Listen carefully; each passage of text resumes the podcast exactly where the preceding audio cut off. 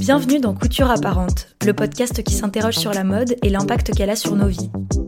À la fois un art et une industrie, la mode soulève des questions sociales, politiques et écologiques que ce podcast aborde sans complexe. La mode et le féminisme sont-ils compatibles? Comment créer des bijoux durables? Quel est le coût d'une fabrication éthique? Est-ce que la mode discrimine les minorités? Qui sont celles et ceux qui s'engagent pour une industrie plus responsable en France Au fil des épisodes, je vais à la rencontre de marques, activistes et journalistes qui me livrent leurs réflexions sur ces questionnements modernes.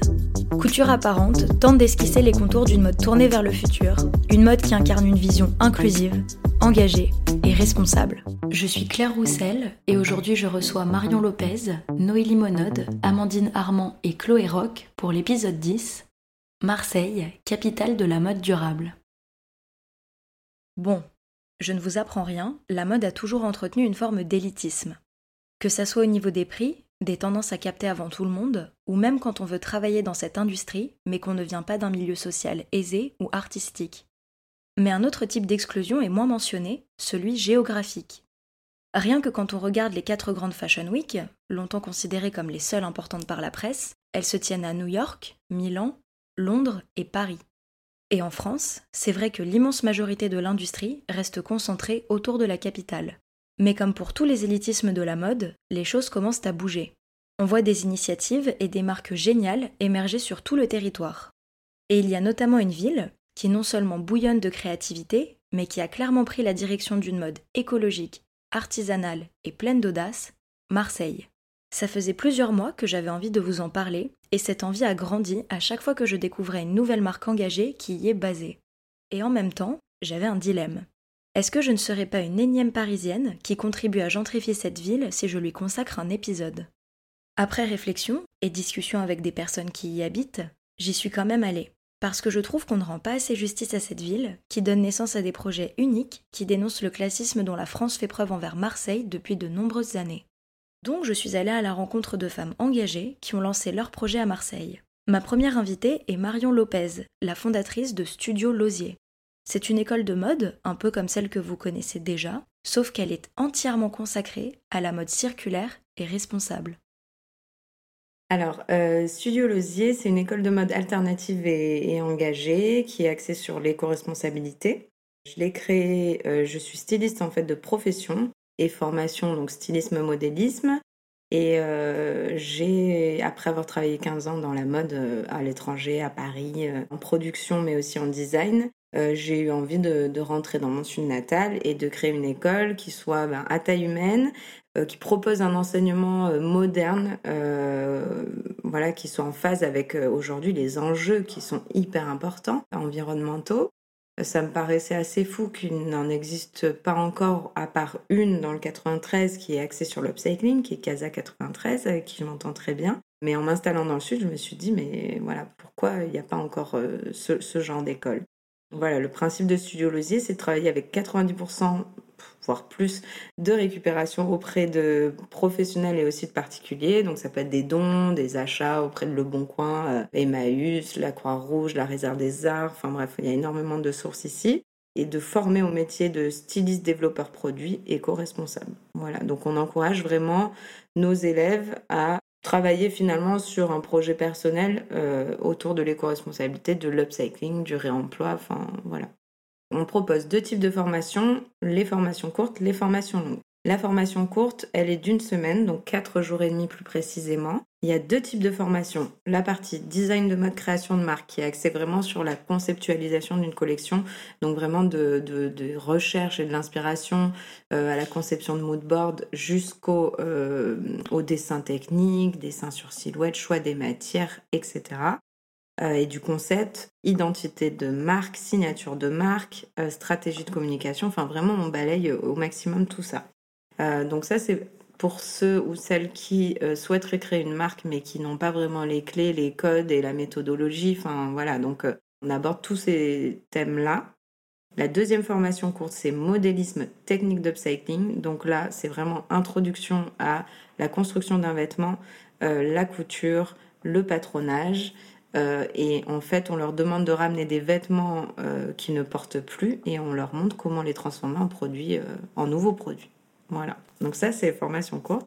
La formation longue, c'est un peu l'étendue de ces deux, deux, sessions, beaucoup plus poussée bien sûr. C'est une formation qui est sur huit mois, d'octobre à mai. C'est tout. Elle est professionnalisante. Euh, c'est une formation donc qui est euh, à moitié axée sur ce que je disais tout à l'heure, la partie design de mode et l'autre partie couture, patronage, etc. et confection. Donc vraiment, on reprend les mêmes thèmes que les sessions courtes, mais beaucoup plus poussées. On fait faire évidemment pour des évaluations beaucoup beaucoup de projets qui permet de, bah, voir à chaque fois le niveau où elles en sont. Et, alors je dis elles parce qu'on n'a eu que des filles jusqu'à présent, mais bien sûr c'est ouvert à tout le monde, je précise. Euh, pour s'inscrire, euh, c'est via le site, via le formulaire en ligne. Les tarifs euh, des formations courtes, c'est 350 euros. À la rentrée, ça va possiblement augmenter un petit peu. Et les formations longues, c'est un coût de 5500 euros. Donc l'idée c'était de par le fait de faire beaucoup de récupération et d'essayer d'intégrer quelque chose de collaboratif, c'est-à-dire que bah, les élèves peuvent aussi ramener si elles ont trouvé, récupérer des choses. Euh, voilà, on met à disposition, mais l'idée c'est que chacun puisse aussi ramener des choses. Et on a essayé de faire une formation au prix le plus juste et qui est euh, bien moins cher que toutes les formations qui existent aujourd'hui. Donc le but c'était vraiment accessibilité, professionnalisation, éco-responsabilité. Ma deuxième invitée s'appelle Noélie Monode. Avec Laurine Vaudet et Fanny Versace, elle a cofondé Bombo, une marque de lingerie éthique dont les modèles sont fabriqués au Portugal et teints à la main à Marseille. Je vous laisse découvrir l'histoire passionnante de cette marque, dont le nom est lié à l'un de mes sujets féministes préférés. En fait, euh, si je suis vraiment totalement euh, transparente sur Bombo, euh, son histoire est un peu particulière, c'est-à-dire que le Bombo actuel, ce n'était pas le même Bombo il y a deux ans. Quand on l'a créé en 2019 euh, avec Laurine et Fanny, du coup, qui sont les deux autres têtes pensantes de Bombo, et donc aussi mes amis. Au départ, on avait envie de créer une marque qui soit hum, valorisatrice pour le corps des femmes et pour la diversité du corps des femmes, qui permette de faire passer nos engagements autour du féminisme, et encore une fois de la diversité. Et même du coup, pour nous c'était une évidence, mais euh, c'était l'occasion de le faire passer aussi, c'était sur euh, nos engagements euh, écologiques, une envie de créer quelque chose qui soit responsable. Et donc au départ, on avait ça en tête, on a bossé avec des illustratrices, on faisait des culottes illustrées. Donc ça c'était en 2019. Et en 2020, donc confinement, on a eu bien le temps de réfléchir. Et on s'est dit, le problème avec le fait de faire des collections euh, avec des illustratrices, même si c'est trop chouette et que ça permettait de rencontrer des artistes incroyables. Ça voulait dire qu'on allait faire des, des collections. Et dans une démarche éco-responsable, faire des collections, ça veut dire renouveler souvent le désir d'acheter quelque chose qui n'est pas forcément en ce moment-là très nécessaire. Et surtout, ça rend très obsolète ce que tu as fait avant, et l'illustratrice y compris. Et donc, il y avait quelque chose qui nous dérangeait un peu là-dessus, euh, sur la partie éco-responsable. Et donc on a switché euh, en 2020 euh, pour totalement bifurquer vers la teinture végétale. Et en fait, c'est surtout Fanny qui s'est intéressée et formée à ça et qui nous a transmis ses connaissances là-dessus. Et on a dit, franchement, c'est exactement ce qu'on a envie de faire. On, voit, on voit beaucoup de choses trop intéressantes dans la teinture végétale, que ce soit pour le corps et que ce soit pour la planète. On a un peu bachoté ça pendant un moment, fait des tests, etc., euh, jusqu'à ce que ça sorte là en septembre 2021. Du coup, on a un peu construit le, nouveau Bombo, enfin en tout cas on le définit comme euh, un projet au service d'une utopie. Et cette utopie, c'est un monde où euh, chacun aime et respecte son corps, celui des autres et la planète. Et donc pour ça, on a mis au point des, enfin plutôt pour avancer vers cette utopie, on a mis au point des produits qui, selon nous, vont respecter le corps, parce qu'on est avec des matières qui sont éco-responsables et qui sont, en tout cas pour celles qu'on utilise pour le sous-vêtement, en cicelle. Donc c'est une matière qui est euh, anti-irritante, anti-inflammatoire et qui était utilisée dans le paramédical au départ. Donc qui est très très euh, adaptée euh, aux, aux, peaux sensibles et aux parties sensibles de notre corps. Mais aussi par la teinture végétale, qui elle vient nous libérer un petit peu des risques des teintures synthétiques Aujourd'hui, il y a des réglementations sur les teintures synthétiques, sauf que euh, on s'est rendu compte, il y a eu un rapport qui expliquait qu'il y avait pas mal d'usines de production, d'usines de teinture ou même de marques qui arrivaient à contourner euh, cette réglementation. Donc elle était devenue euh, un peu fake. Aujourd'hui, je pense que ça va un peu mieux quand même, mais euh, de toute façon, il n'y a pas photo. Entre la teinture synthétique ou la teinture végétale, la teinture végétale est forcément plus safe. Donc on avait cet amour et respect du corps qui était un peu rempli par ça, et euh, de la planète, parce que euh, à la fois sur la production de la matière et sur la teinture végétale, forcément, on est sur un, un moindre impact. Et une reconnexion à la nature que nous, on aime bien aussi, c'est-à-dire qu'on utilise le pouvoir des plantes, leur pouvoir... Dans les plantes, il y a des pigments qui sont naturellement présents.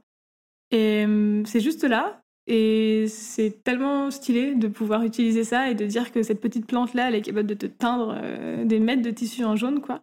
Ça, ça nous intéressait beaucoup aussi. Donc il y avait un vrai lien avec la planète. Et les teintures, du coup, on les fait nous-mêmes. Alors en fait, nous, ce qu'on a, on a cherché hein, au départ pour euh, industrialiser ça, pour que ce soit plus facile. Et euh, déjà, on s'est rendu compte à quel point c'était cool de faire de la teinture et de faire des recettes de teinture et de dire, ok, je mets un peu plus de jaune, je mets un peu plus de vert, etc. D'appréhender, du coup, c'est un peu ces, ressources naturelles. Et euh, on a décidé d'internaliser complètement euh, la teinture. Donc c'est nous, toutes les trois pour l'instant, et bientôt avec des alternantes, qui faisons la teinture nous-mêmes. Donc on élabore la recette et ensuite on fait ça soit en casserole, soit en machine à laver. Je vais rebondir sur le côté sorcière.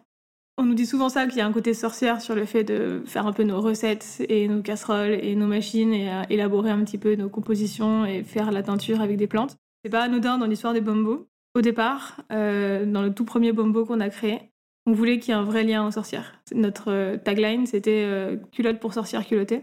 Non, dessous pour sorcière culottée. Et Bombo, le nom de la marque, est inspiré des sorcières.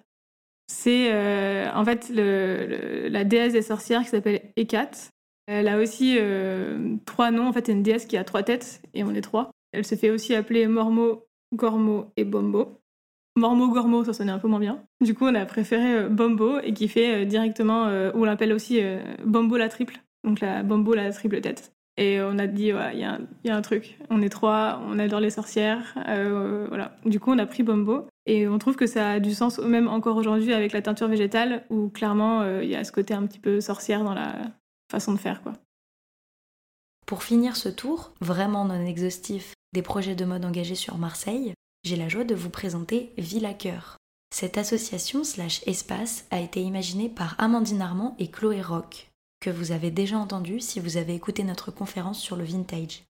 Amandine est aussi la fondatrice de Undated, une marque de knitwear responsable, et Chloé a créé le Digger Club, un shop vintage avec une sélection du tonnerre. Moi, j'ai un projet de tricot artisanal. Euh, donc, je produis tout euh, sur une machine vintage qui fonctionne sans électricité. Et la matière première que je récupère, euh, c'est que des stocks dormants. Je me fournis auprès d'associations, les grands-mères des copines, etc. Et j'essaie de redonner une nouvelle vie, en fait, au tricot, à l'artisanat et un peu à toutes les, les pratiques comme ça, vues comme désuètes ou un peu oubliées. Voilà, donc je propose des pièces euh, un peu kitsch et colorées. Euh, et ce projet s'appelle Undated. Et Chloé? Euh, alors moi c'est Chloé, vous me connaissez peut-être des podcasts précédents qu'on a fait avec Claire et Couture Apparente. j'ai une friperie qui s'appelle Digger Club, qui essaye de penser la mode responsable au travers de la fripe d'une manière un peu différente des friperies traditionnelles, dans le sens où je suis une friperie en ligne, j'organise aussi des événements, je monte des projets de collaboration avec des marques qui font de l'upcycling, vends en ligne sur les réseaux sociaux, etc. Je fais du contenu aussi. L'idée, c'est de proposer une friperie qui permet de mieux consommer la mode, évidemment, en proposant une alternative euh, de vêtements à prix, euh, euh, un peu concurrentiel avec ceux de la fast fashion, donc il reste des prix abordables pour tous. Permet aussi de mieux penser la mode euh, responsable dans le sens où je propose sur tous mes événements, etc., des conférences qui permettent au public de se renseigner sur euh, la mode responsable, sur des nouveaux moyens de consommer et sur aussi ce que c'est que d'entreprendre en ayant euh, la casquette éthique, responsable, etc., parce que ça nous met pas mal d'embûches sur le chemin et qui permet aussi de mieux faire euh, soi-même, parce que je pense que c'est un axe important dans le fait de développer une consommation responsable, c'est de reprendre aussi un peu le pouvoir sur le fait de faire des choses, que ce soit euh, euh, recoudre un bouton sur ta veste préférée ou apprendre à faire de la customisation avec un créateur ou une créatrice qui est expert de, de cette pratique-là.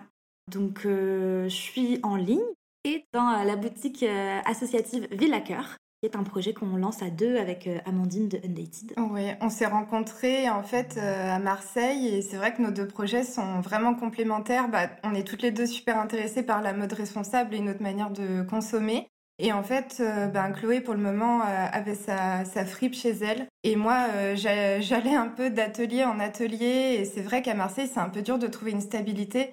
Il y a beaucoup d'initiatives, comme il y a eu Bureaupolis, par exemple. C'était c'était vraiment chouette. C'était un, lieu qui abritait 300 artistes et artisans, toutes pratiques confondues. Mais c'était un bail précaire et, et, après tous les autres ateliers dans Marseille, c'est vrai que bah, ça fonctionne tout un peu comme ça. Et je pense qu'on était toutes les deux à un moment de notre projet où on avait envie justement de proposer quelque chose de, plus pérenne. Et surtout, euh, bah, on adore Marseille. Franchement, enfin, c'est vrai, moi, c'est vraiment le coup de cœur.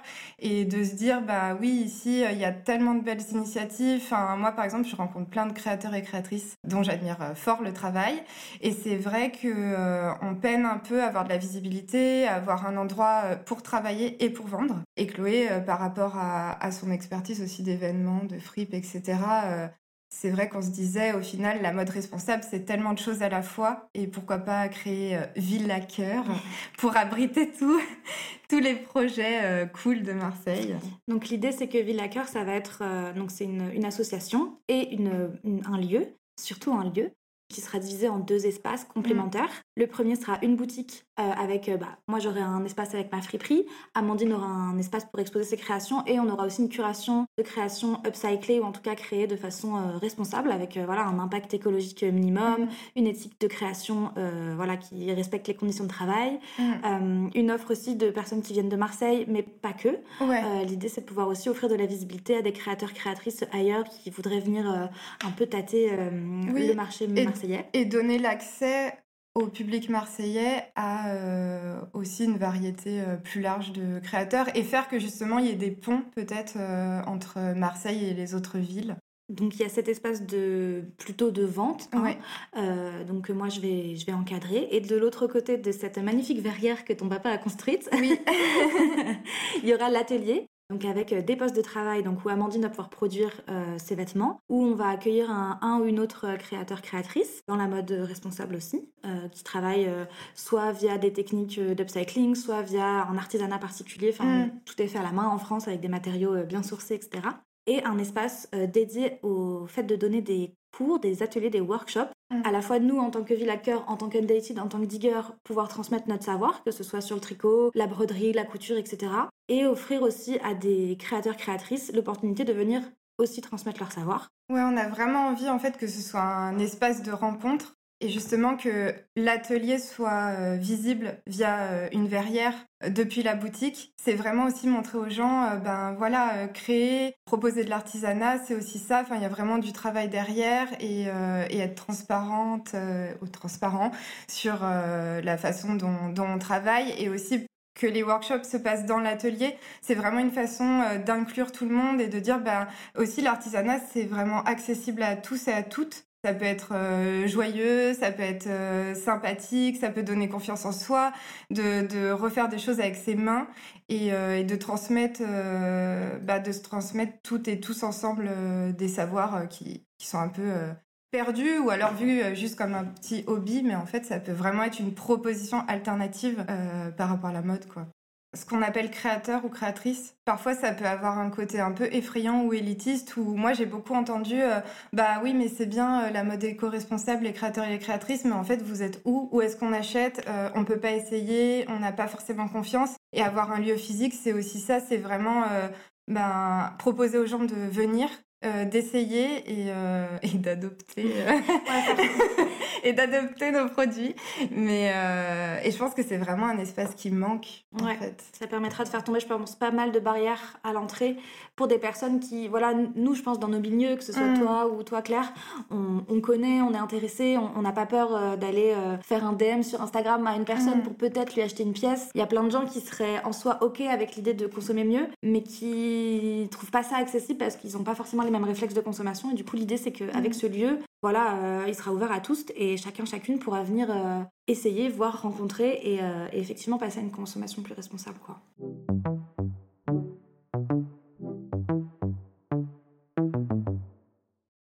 Comme vous pouvez le voir, les initiatives autour de la mode responsable ne manquent pas à Marseille.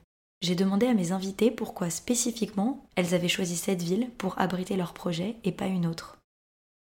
Alors, euh, bah, simplement d'abord parce que je suis profondément une fille du Sud et de la Méditerranée. Je suis née à Toulon, donc pas, pas à Marseille, mais pas loin.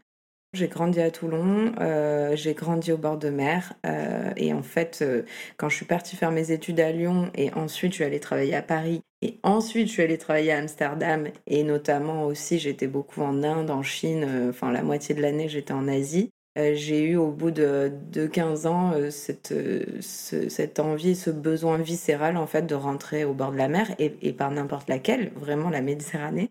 J'avais envie vraiment de rentrer d'où je, venais. J'ai choisi Marseille parce que je sentais que ça commençait à bouillonner en fait. Je me suis dit, il, y a quelque chose à faire.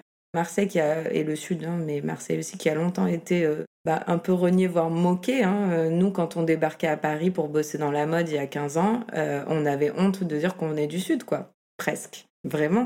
Et ça m'a repris comme ça tout d'un coup en mode, mais en fait, en fait j'adore d'où je viens, j'ai trop envie d'y rentrer. Et donc voilà, et Marseille c'était plus parce que grande ville, alors Toulon ça allait aussi, mais je sentais qu'il commençait à se passer des choses. Évidemment, merci Jacques Mus euh, d'avoir euh, évidemment mis un espèce de de spot pardon sur euh, Marseille. tout d'un coup, toutes les personnes qui voulaient pas y mettre les pieds ont débarqué en vacances. Ce qui va peut être un peu énervant d'un côté et en même temps, ben voilà, c'est pas plus mal. Voilà. Donc le choix de Marseille, c'était vraiment ça et pas de regret quoi. Alors, nous, on n'est pas marseillaise, effectivement, à la base. D'origine, on est grenobloise pas très très loin. En tout cas, on est plutôt dans la partie sud de la France. On est monté à Paris pour les études et le boulot. On y est resté euh, évidemment longtemps. Comme beaucoup de Grenoblois et comme beaucoup de gens qui sont pas parisiens, rapidement, on s'est pas du tout vu faire notre vie à Paris. Et à un moment donné, on en avait marre de nos boulots, on avait besoin de trouver du sens dans ce qu'on faisait, et c'est le moment où on a créé Bombo. On avait aussi besoin euh, de se trouver un endroit qui, dans lequel on s'épanouisse plus, de se sentir un peu moins enfermé euh, qu'à Paris. Et on avait pensé à Marseille à ce moment-là, aussi parce que euh, notre tout premier atelier de fabrication était marseillais. Et enfin bref, il y avait beaucoup de, petites choses qui nous donnaient le signe euh, Marseille, Marseille, Marseille. Et au départ, toutes les trois, avec Fanny et Laurie, on s'est dit, ben ok, on va bouger à Marseille, il y en a marre de Paris. Et on se voyait pas aller à Grenoble chez nos parents, quoi. Et en fait, on s'est aussi rendu compte qu'il y avait euh, de plus en plus de choses qui commençaient à émerger à Marseille, qui étaient hyper, euh, hyper chouettes. Ouais, non, franchement, il y avait, on était très attirés par un endroit qui soit aussi euh, plus facilement connecté à la nature. Même si Marseille est une ville qui est très effervescente, très urbaine, cette espèce de, jonction avec la nature bah, par la mer, enfin qui est vraiment particulière à Marseille, je trouve. On ressent plus de facilité aussi à accéder à la nature et à des, environnements qui sont, ouais, qui nous épanouissent beaucoup plus qu'à Paris. Et voilà, on est moins loin de Grenoble, moins loin de la Drôme aussi, on a de la famille, donc euh, ça nous correspond mieux. Justement, je pense que tu as raison là-dessus, c'est que si avant euh, le Made in Paris euh, faisait un peu tout son effet, aujourd'hui le Made in Marseille fait limite plus d'effet. Parce qu'il y a ce côté, bah, c'est différent. Il y a quand même, soyons clairs, une petite mode autour de Marseille. Quand t'as des mecs comme Jacques Mu qui sont là et qui, mettent en valeur des villes comme Marseille, forcément, quand tu places un Made in Marseille, maintenant, il y a limite un côté hype, quoi. Tu vois euh, C'est toujours ce truc euh, de. Enfin, qui à la fois. Euh, c'est le cours des choses et qui à la fois. et on est dedans et qui est un peu agaçant aussi parfois. C'est fou comme ce qui était naze à la base de finit toujours pas devenir hipster. Mais comme tout, hein. Enfin, c'est comme le style, le normcore, enfin, tous ces trucs-là. Et ce qui était, ce qui naze à la base, beauf et ce que tu veux, Marseille, Aujourd'hui, c'est euh, the place to be, quoi. Tu vois, les stories de, tous les gens qu'on suit, qu'on trouve cool. Franchement, cite-moi un qui n'a pas été à Marseille, quoi. C'était pas forcément l'intention de base. On n'est pas allé à Marseille parce qu'on savait que ça allait exploser. On est allé à Marseille parce qu'on voulait vraiment vivre à Marseille. Il se trouve que peut-être, en fait, inconsciemment, on est allé à Marseille parce qu'on était porté par euh, un, mood général. Et il se trouve que forcément, depuis que nous, on est là, c'est en plein dans l'essor euh, de Marseille. Donc en fait, il n'y a pas tant de défis, c'est plus, il y a une grosse euh, vague sur laquelle tout le monde surfe. Et en fait, euh, sans y avoir vraiment réfléchi, on est en train de se faire porter par euh, l'énergie que dégage Marseille en ce moment sur la mode éco-responsable et surtout la partie artistique. C'est très riche en artistes, Marseille. Donc forcément, on est, en fait, c'est plutôt une trop belle surprise. On est trop bien fait de, venir là, quoi. Ben moi, Marseille, vraiment, c'est le coup de cœur. Je trouve qu'il y a vraiment beaucoup de liberté. Et quand même, entre créateurs et créatrices, il y a beaucoup de bienveillance et de communication. Enfin, je sens que c'est qu'il y a une émergence en fait d'artisans, d'artisanes qui, qui ont envie de proposer des choses. C'est vrai que je suis tombée amoureuse de Marseille aussi il y a, il y a assez longtemps, euh, parce que j'ai toute ma famille qui est en Corse du côté de mon père. Et du coup, j'ai pas mal arpenté le sud quand j'étais jeune. Et quand j'en ai eu marre euh, voilà, de mes études à Paris, de mes jobs à Paris, etc., sachant qu'en plus je venais même pas de Paris, je me disais pourquoi je reste dans cette ville qui ne me plaît pas? Et que j'ai eu envie de bouger, ça s'est vraiment imposé à, moi comme une évidence. Euh, effectivement, il y avait cette sensation de liberté ici, du fait que, en fait, comme c'est une ville qui est beaucoup moins saturée en termes d'offres, Chacun, chacune peut vraiment prendre sa place et euh, développer son activité, sa passion, son, entreprise ou son association avec une vraie euh, bienveillance aussi des publics et aussi une vraie appétence aussi parce que c'est vrai qu'à Marseille euh, c'est une ville qui est, qui est assez étendue euh, géographiquement mais qui est assez petite finalement dans les milieux artistiques dans les milieux créatifs etc et c'est vrai que dès qu'il y a un nouveau projet dès qu'il y a quelque chose euh, tout le monde se, se, réunit pour donner de la force et c'est hyper appréciable. Et à la différence voilà de villes où j'ai vécu comme Paris ou même Dijon en Bourgogne les gens sont un peu moins on va dire dans le jugement ou dans mmh. le dénigrement quoi. et je trouve que pardon je te coupe. Je trouve qu'il y a énormément de liens euh, vrai, enfin physique. Je veux dire, euh, on a envie de se rencontrer. Mm. Et c'est assez simple en fait. Même pour faire une collab, euh, c'est pas seulement travailler ensemble pour avoir de la visibilité sur les réseaux. C'est vraiment on se rencontre et on devient un peu potes et on se donne des conseils et on se soutient. J'ai l'impression qu'à Marseille, il y a vraiment cette effervescence-là d'avoir envie d'avoir une espèce de proximité entre tous et toutes ça fait vraiment de Marseille une ville euh, assez exceptionnelle euh, par rapport à ça.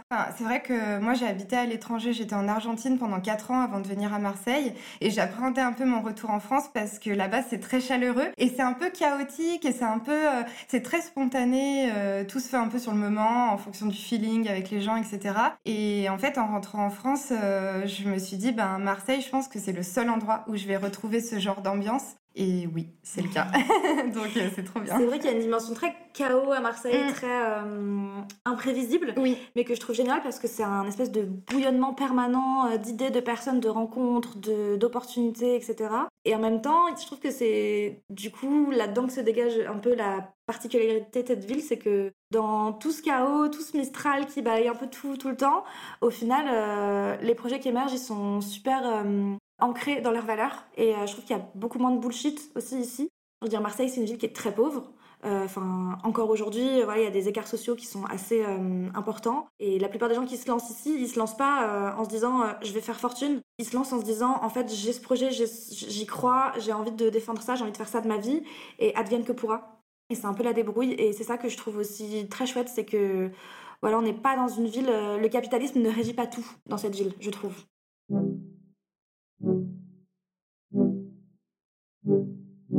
Grâce aux projets comme ceux de mes invités, le paysage de la mode française est en train d'évoluer. Mais à quel point? Est-ce que notre mode nationale est prête à se décentraliser un minimum ou reste-t-elle majoritairement concentrée aux mêmes endroits? Euh, oui, alors oui, parce que j'ai travaillé longtemps à Paris. Bon, après, c'est vrai que le fait d'avoir bossé à Amsterdam, euh, ça m'a montré qu'il se passe énormément de choses là-bas. Et donc, il y a un, vrai regard qui est en train de se porter sur, euh, sur Amsterdam aussi mais en fait, j'imagine d'autres villes, euh, d'autres grandes villes. Mais en France, en tout cas, euh, oui, ça a beaucoup été euh, Paris. Et ça, c'est vrai que c'est aussi une des raisons pour lesquelles je me suis dit, oui, en fait, Marseille, il y a énormément de choses qui se passent, énormément de choses à valoriser, de, de, de marques. Et en plus, ça a sa propre identité, qui, moi, me ressemble. C'est aussi pour ça que je suis contente d'être ici. Mais oui, pour répondre à ta question précisément, oui, moi je trouve que c'est très, euh, c'est très élitiste, et c'est vrai qu'à un moment donné, ça m'a dérangé. Même si je me suis fondue dans le truc à l'époque, parce que bah c'était voilà, débarquer à la capitale, voilà, j'avais un peu éteint euh, ce truc de je viens du sud et tout ça, et donc euh, voilà, on, s'habille bien, on va aux soirées, on va au défilé, c'est super. Et puis à un moment donné, je me suis dit mais en fait ça me ça me ressemble moins et j'avais envie d'autre chose. Donc j'ai trouvé cette ouverture d'esprit à Amsterdam, puisque finalement c'est assez différent.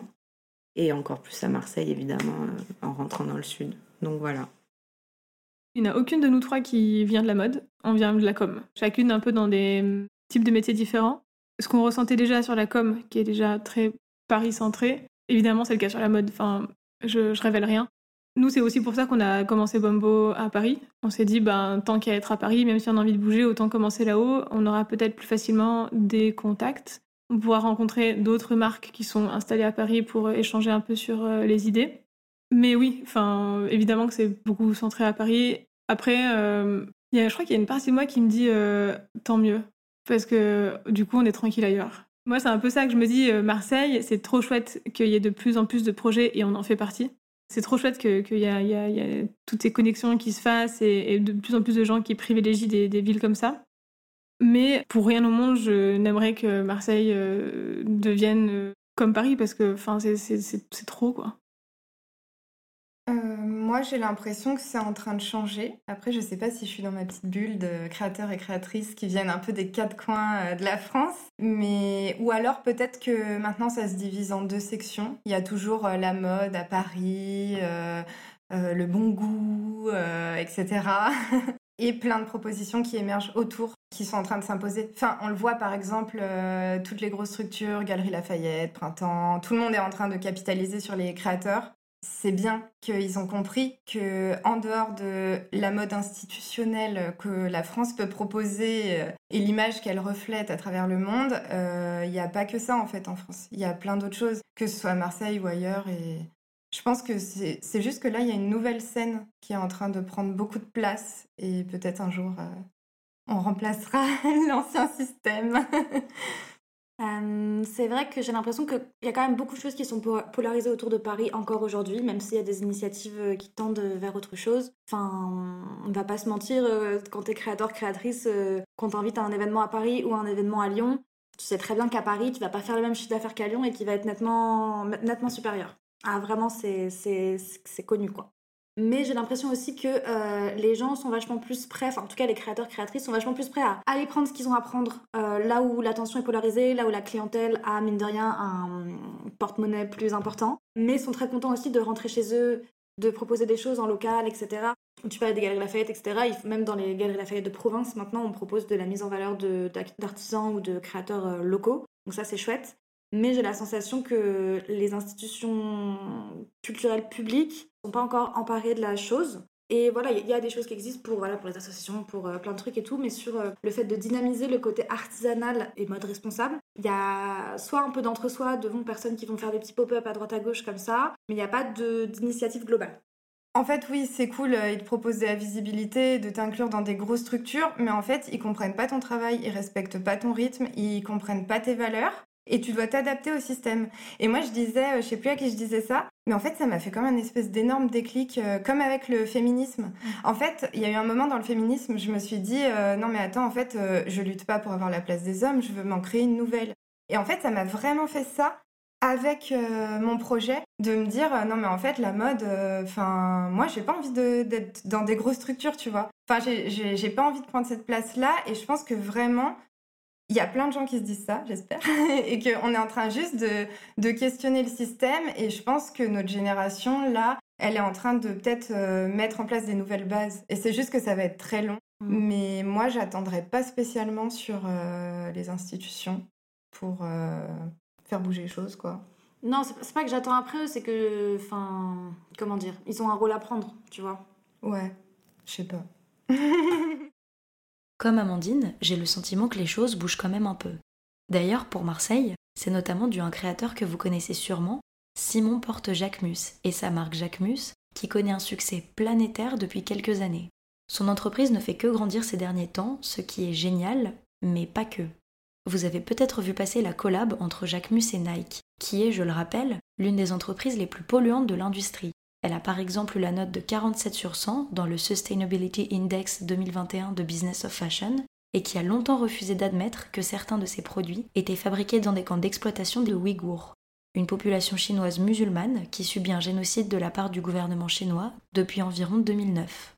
Comme beaucoup de gens, j'ai été étonnée, voire déçue, de voir une marque réputée pour son indépendance et pour son engagement, notamment en faveur des personnes LGBTQIA, s'allier à une entreprise aussi problématique.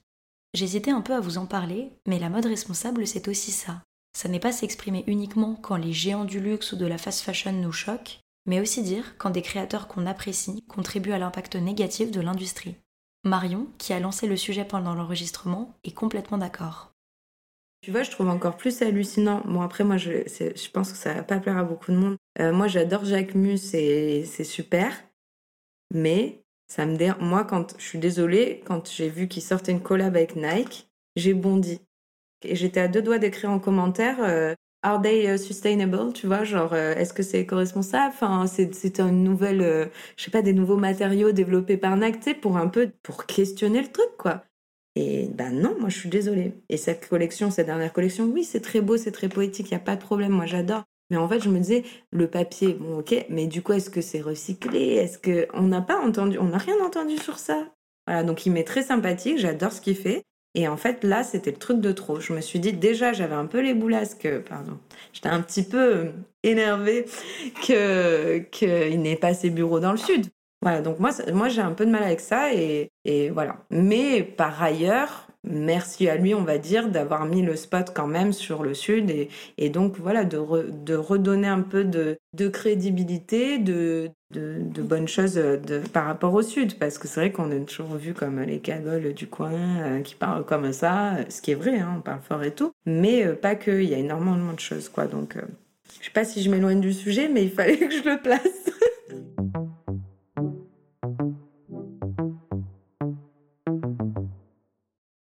Marion, Noélie, Amandine et Chloé décrivent clairement une ville qui fait envie quand elles parlent de Marseille. Mais vous commencez à me connaître, j'aime bien fouiner, donc je leur ai demandé si elles rencontraient des défis spécifiques au fait de faire de la mode dans cette ville. En posant cette question, j'avais surtout en tête les enjeux autour de la gentrification de Marseille et comment y développer des projets sans impacter négativement la ville. Un sujet auquel Noélie réfléchit beaucoup.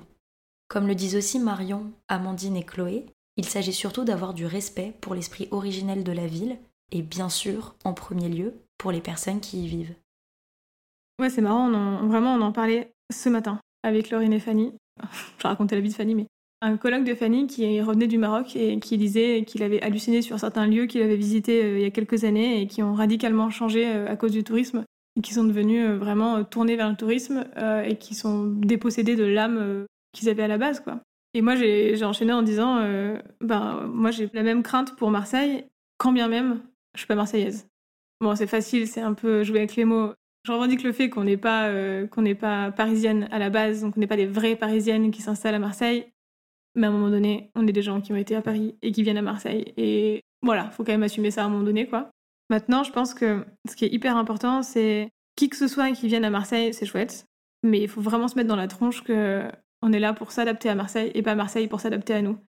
Et ce qui se passe dans pas mal de quartiers, c'est que malgré nous, euh, malgré eux ou malgré elles, des personnes vont vraiment chercher à transposer le confort, ou en tout cas la vie qu'elles avaient dans des villes comme Paris, à Marseille.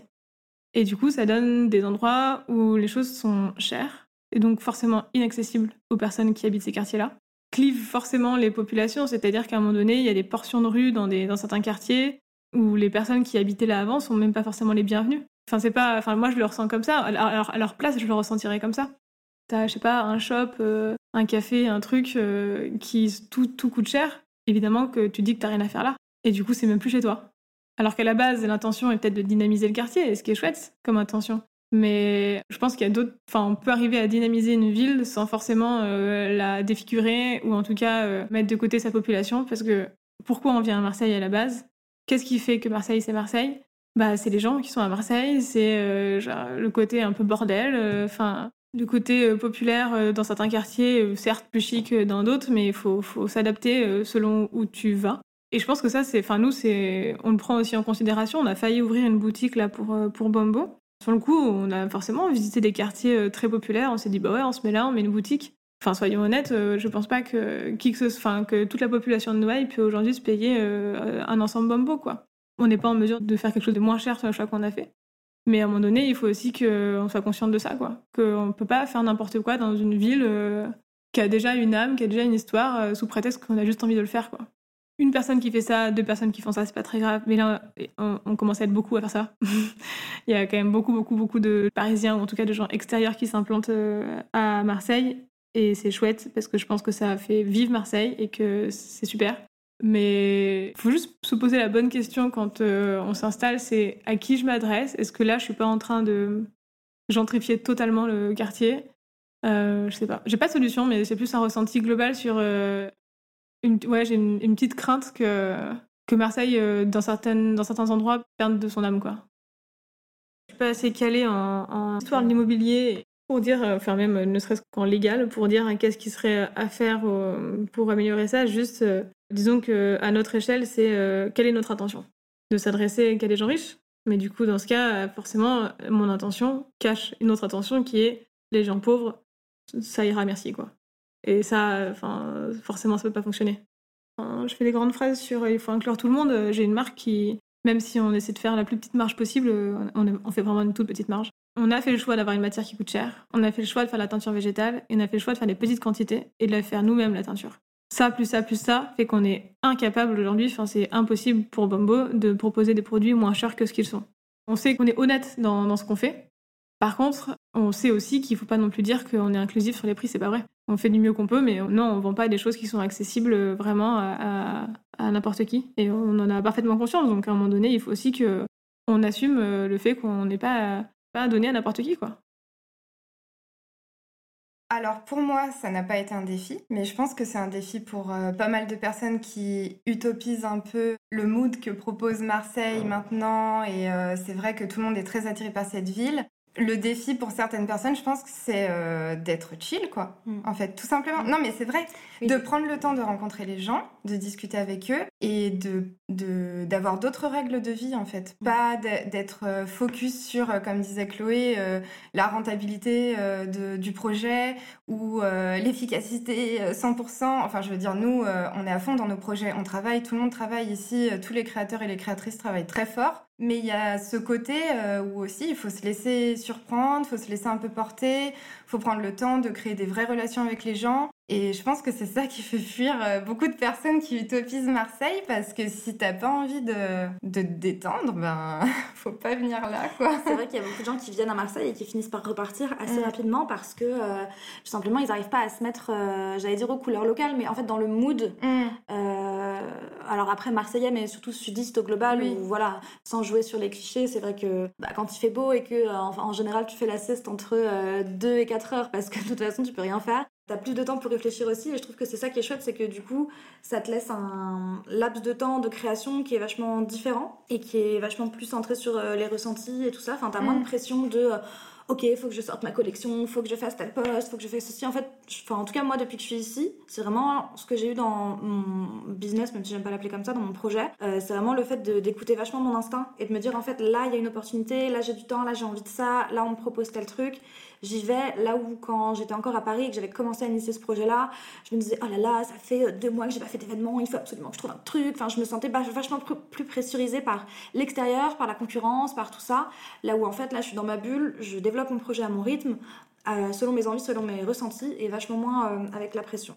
Après, sur les obstacles, un peu, moi, ce que je notifierais quand même, c'est, euh, mine de rien, le système administratif ici qui est déjà l'administration c'est un peu un bordel partout ailleurs mais c'est vrai qu'ici bah voilà moi je pente à Pôle Emploi euh, en complément d'activité. C'est un autre mode d'échange avec les conseillers. Là on ouvre un compte en banque pour notre association. C'est pareil c'est voilà à Paris t'appelles machin tu fais un dossier tac euh, ça avance c'est vrai qu'ici, tu vois, les gens, ils nous posent énormément de questions sur le projet, ils s'intéressent aussi en même temps très fondamentalement à, ce qu'on va y faire. Mais du coup, le côté administratif, le côté gestion est un peu plus chaotique aussi, je trouve. Ouais, je pense que les obstacles aussi, c'est euh, peut-être euh, la clientèle. C'est un peu dur de toucher euh, des publics qui ont de l'argent.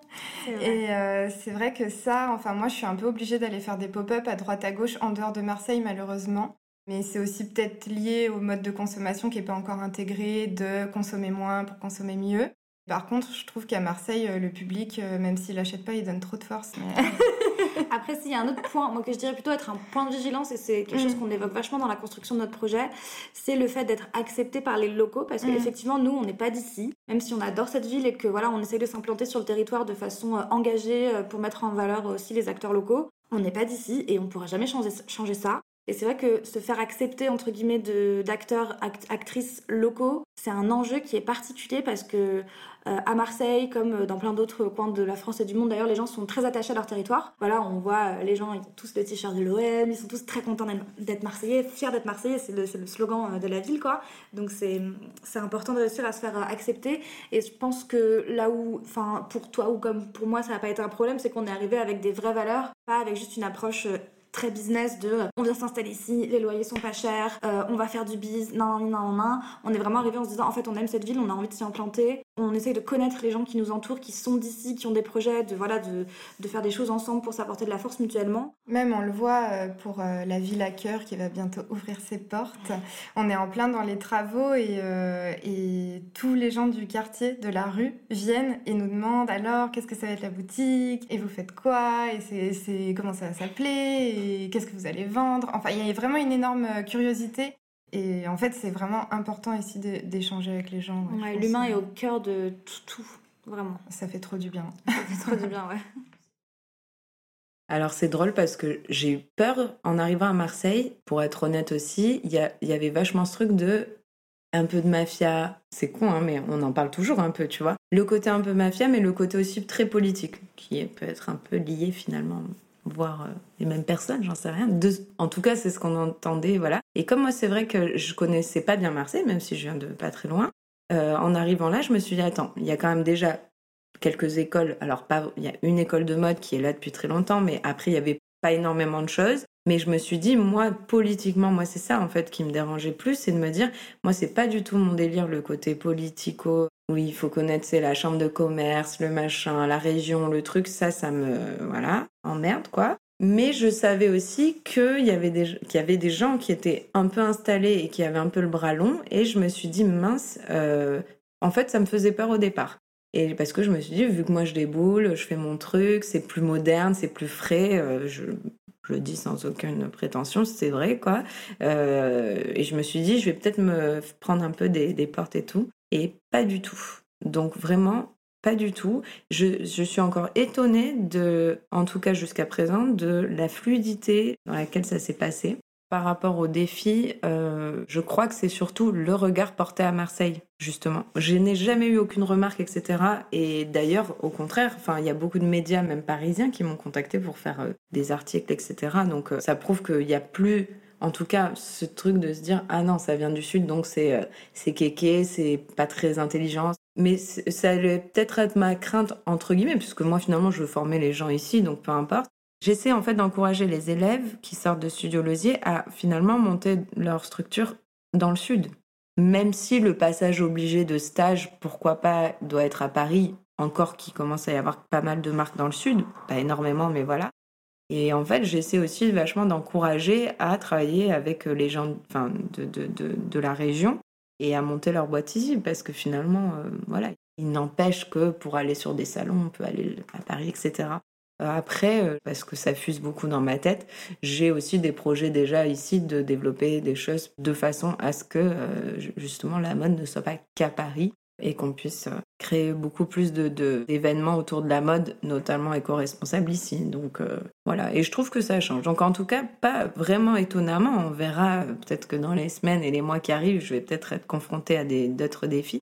Après, j'ai pas eu de problème financier parce que j'ai tout financé toute seule et c'est pour ça que j'ai commencé petit. Euh, là, pour trouver un local, regarde, ça c'est un très bon exemple. Ce local, c'est parce que Justine, la propriétaire du hangar Belle de Mai, a fait il y a, six mois une formation courte chez moi, enfin un studio losier. Et quand elle a su un peu que ben, Bureau Police allait pas continuer, euh, etc., elle m'a dit Mais moi, j'ai vraiment envie que tu sois au hangar, viens, etc.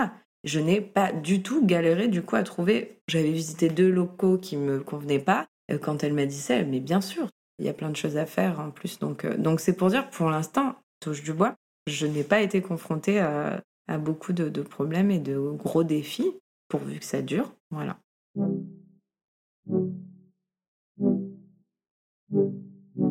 Marseille est le théâtre de dynamiques complexes, entre développement de projets engagés, gentrification, un regard encore classiste, une nouvelle hype, des grosses disparités économiques, mais aussi, il faut bien le dire, une créativité de dingue. Au milieu de ce tourbillon, j'ai demandé à mes invités ce qu'elles voyaient pour l'avenir de la mode marseillaise et quelles seront ses conséquences sur la ville.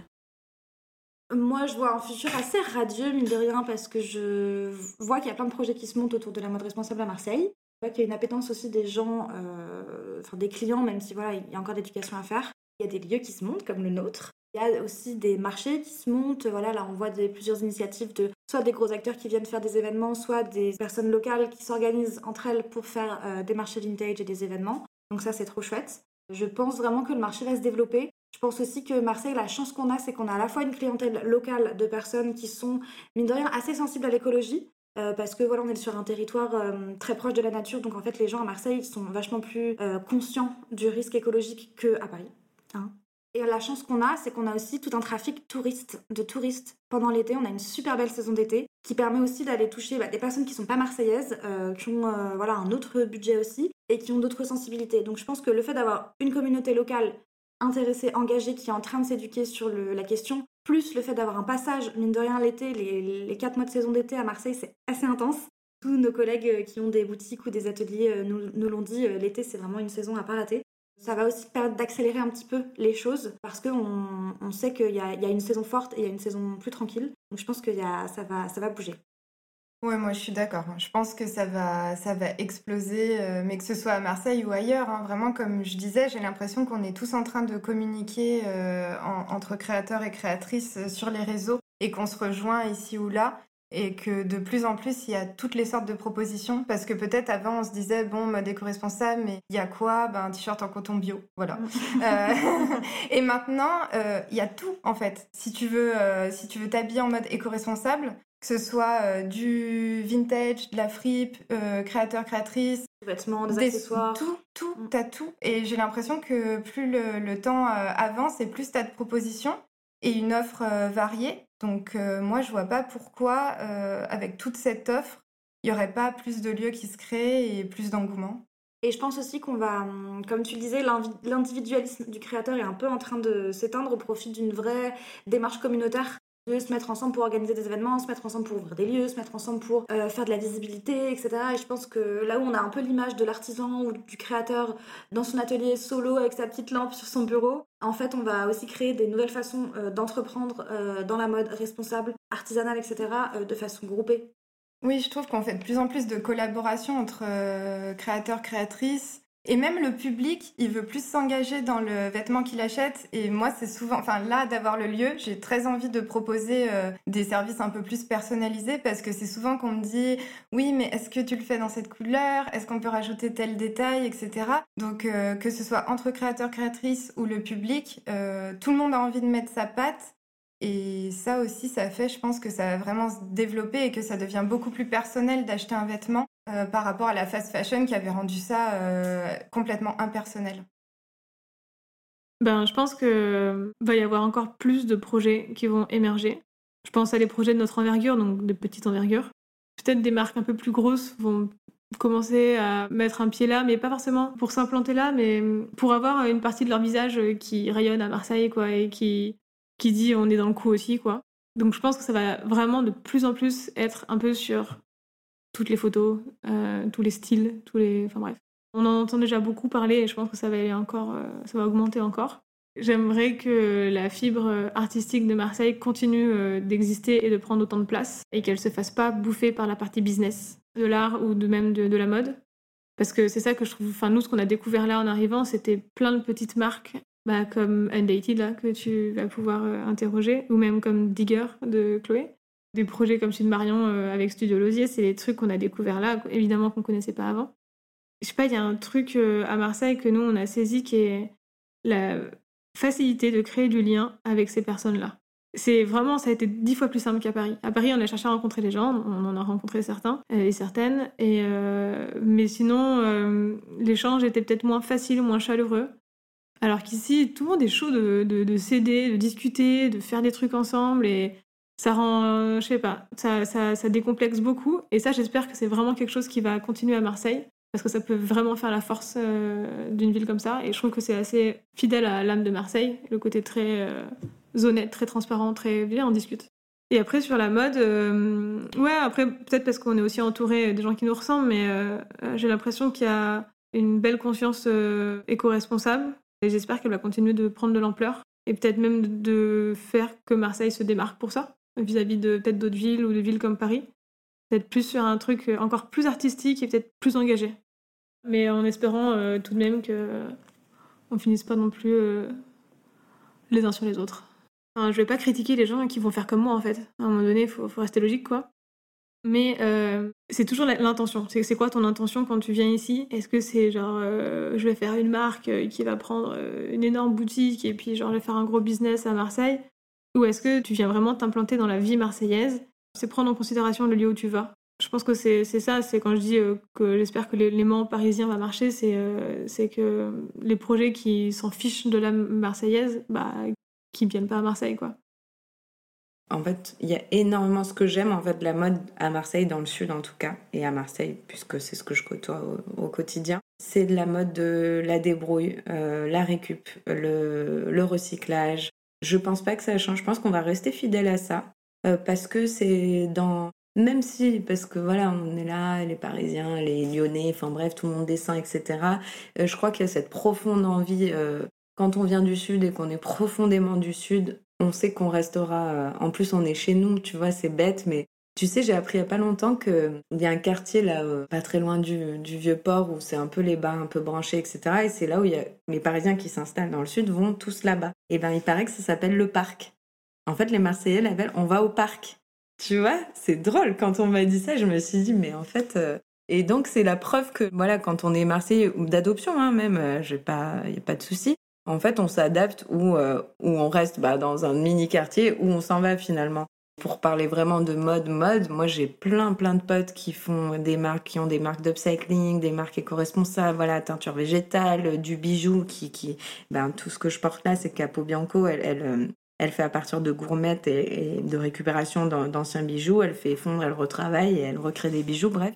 Et en fait, on est profondément dans cette idée de circularité, euh, un peu de débrouille. Je crois qu'on n'a pas non plus envie de... Euh, j'en parlais avec une copine qui a une marque euh, qui s'appelle Éléments Perturbateurs. Elle, elle récupère des bouées et des matelas gonflables un peu bah, abîmés, etc., sur les plages à Aqualand. Et elle les transforme en lunchbox, en pochette, enfin... Et c'est génial, j'adore ce qu'elle fait. Éléments perturbateurs, elle, ouvre un, petit atelier. Et on en parlait la dernière fois, et je crois qu'on a tous pas vraiment cette envie de de se faire de l'argent à fond et tout. En fait, euh, nous, on veut faire marcher notre, voilà, notre petite affaire, euh, transmettre. Euh, mais je crois qu'on. Je pense pas que. Je parle pour les, tous les gens que j'ai côtoyés ces derniers temps et, et que, et que j'ai vus. Le but, non, c'est plutôt d'échanger, de rendre la mode éco-responsable accessible, de sensibiliser, de créer. Mais je crois qu'on n'a pas trop cet esprit d'aller euh, bouffer la planète quoi. Et d'ailleurs moi on m'a dit euh, par rapport à l'école, c'est un journaliste il y a pas longtemps qui m'a dit bon ce qu'on vous souhaite parce que là je triple les nombres d'élèves. Donc très bien, mais en fait ce que les gens savent pas forcément c'est qu'il y a une liste d'attente. Mais pourquoi? Parce que moi j'ai envie que ça reste à taille humaine. Oui, bien sûr, si je pensais qu'à l'argent, je me dirais, bah oui, je prends tout ce qui vient et voilà. Non, en fait, euh, j'ai besoin que ça reste à taille humaine parce que j'ai envie de pouvoir accompagner chaque élève dans ses projets, etc. Et donc le journaliste me disait bon ben on vous souhaite euh, d'en ouvrir plein en France et, en fait j'étais là. Et du coup je l'ai dit en plus en pleine interview, j'ai dit ah non non pas du tout, moi je préfère rester à taille humaine et du coup il, a vite coupé le l'interview et je me suis dit bon.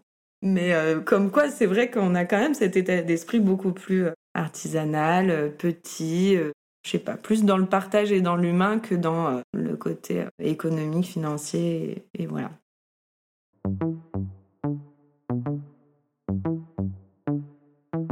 Merci infiniment à Marion, Noélie, Amandine et Chloé d'avoir partagé avec moi leur expérience de la mode marseillaise.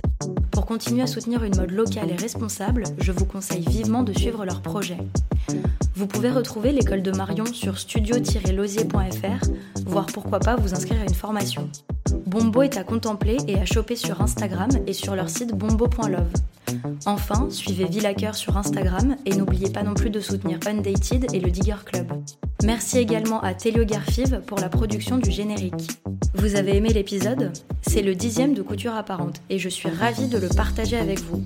Pour m'aider à faire connaître le projet, n'hésitez pas à lui mettre une très bonne note sur les applications d'écoute, à en parler à vos proches et à le partager sur les réseaux sociaux.